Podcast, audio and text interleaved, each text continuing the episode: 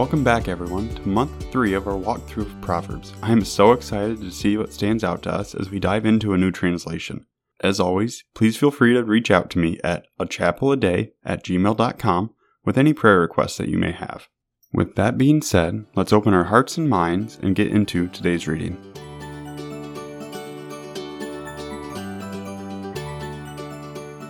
If you would like to follow along with me today, I will be reading from the English Standard Version or ESV.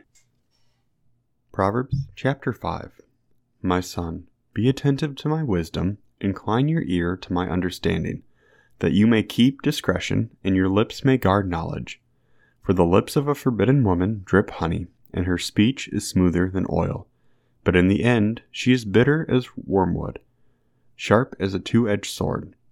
Her feet go down to death, her steps follow the path to Sheol. She does not ponder the path of life, her ways wander, and she does not know it. And now, O sons, listen to me, and do not depart from the words of my mouth.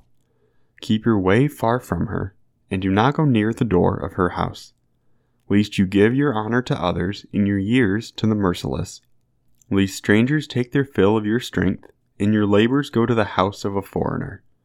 And at the end of your life you groan, when your flesh and body are consumed, and you say, How I hated discipline, and my heart despised reproof.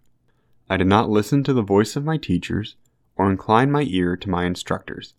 I am at the brink of utter ruin in the assembled congregation. Drink water from your own cistern, flowing water from your own well. Should your springs be scattered abroad, streams of water in the streets? Let them be for yourselves alone, and not for strangers with you. Let your fountain be blessed, and rejoice in the wife of your youth. A lovely deer, a graceful doe, let her breast fill you all times with delight. Be intoxicated always in her love. Why should you be intoxicated, my son, with a forbidden woman, and embrace the bosom of an adulteress? For a man's ways are before the eyes of the Lord, and he ponders all his paths. The iniquities of the wicked ensnare him, and he is held fast in the cords of his sin. He dies for lack of discipline, and because of his great folly, he is led astray.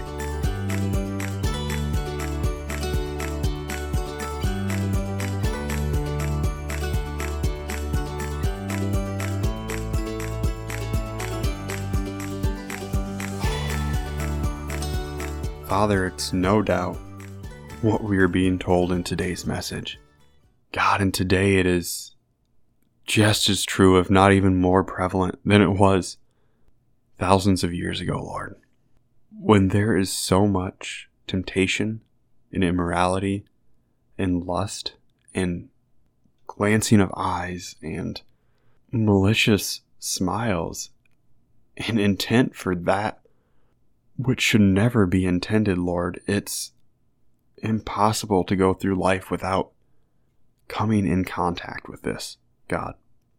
As you know, there is so much sin in this world, and such a vast part of that is this sexual immorality, this impurity, this lust of the mind and body. And God, we need your help. We live in a world where this is rampant whether that's a, a free sex movement or whether that's not valuing the opposite gender or that's having these idols in our life of this unobtainable thing that we strive towards, Lord.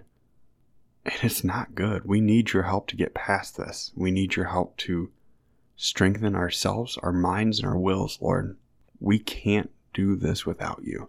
Lord, and when we try, we fail. God, I just ask that you give us strength to honor you in our actions. It's in your name I pray. Amen. Thank you all for joining me for day five. I can't wait to see you next time.